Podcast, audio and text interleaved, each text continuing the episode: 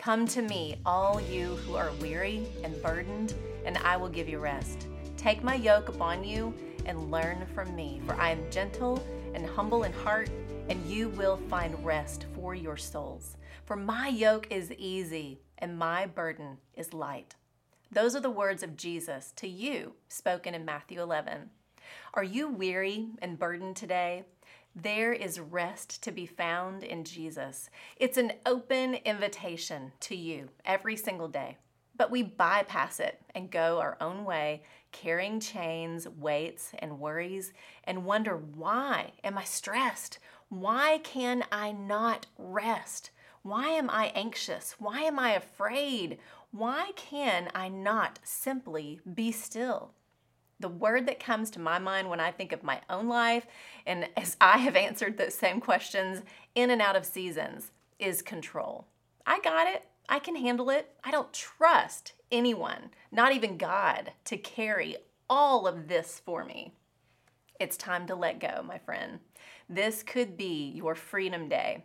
You see, this month I've been sharing practical ways we can be refreshed, filled up, renewed, and find rest this summer. We're discovering what the Bible has to say about ways God meets us when we are depleted, exhausted, weary, and even find ourselves running on empty. The truth of God's word brings refreshing to our soul. As I follow the Good Shepherd and trust His leading, I find rest.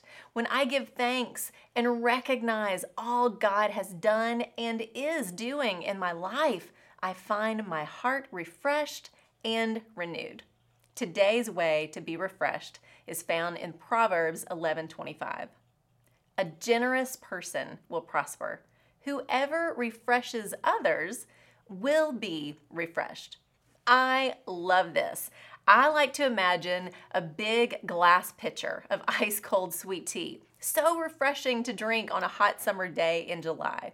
If you were walking around with this pitcher and saw friends or neighbors hot and thirsty holding an empty cup, wouldn't you want to walk over and start pouring to give them a drink? In real life, eventually you would run out of tea. But from a spiritual perspective, as we discover from this truth found in Proverbs 11, when you empty yourself and refresh and water others with your gifts, your time, your hospitality and service, you are filled up, overflowing even, and refreshed. Have you experienced that before?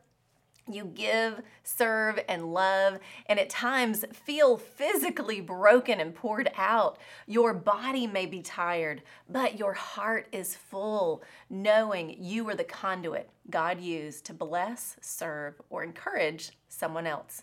There's nothing like it. Reminds me of 2 Corinthians 9 6, where Paul talks about being a cheerful giver. If you sow sparingly, you reap sparingly sow generously, you reap generously. Bottom line, you can't outgive God. Bless others, and you will be blessed. Give the living water of Jesus to those around you, and you will never run dry. That's the truth.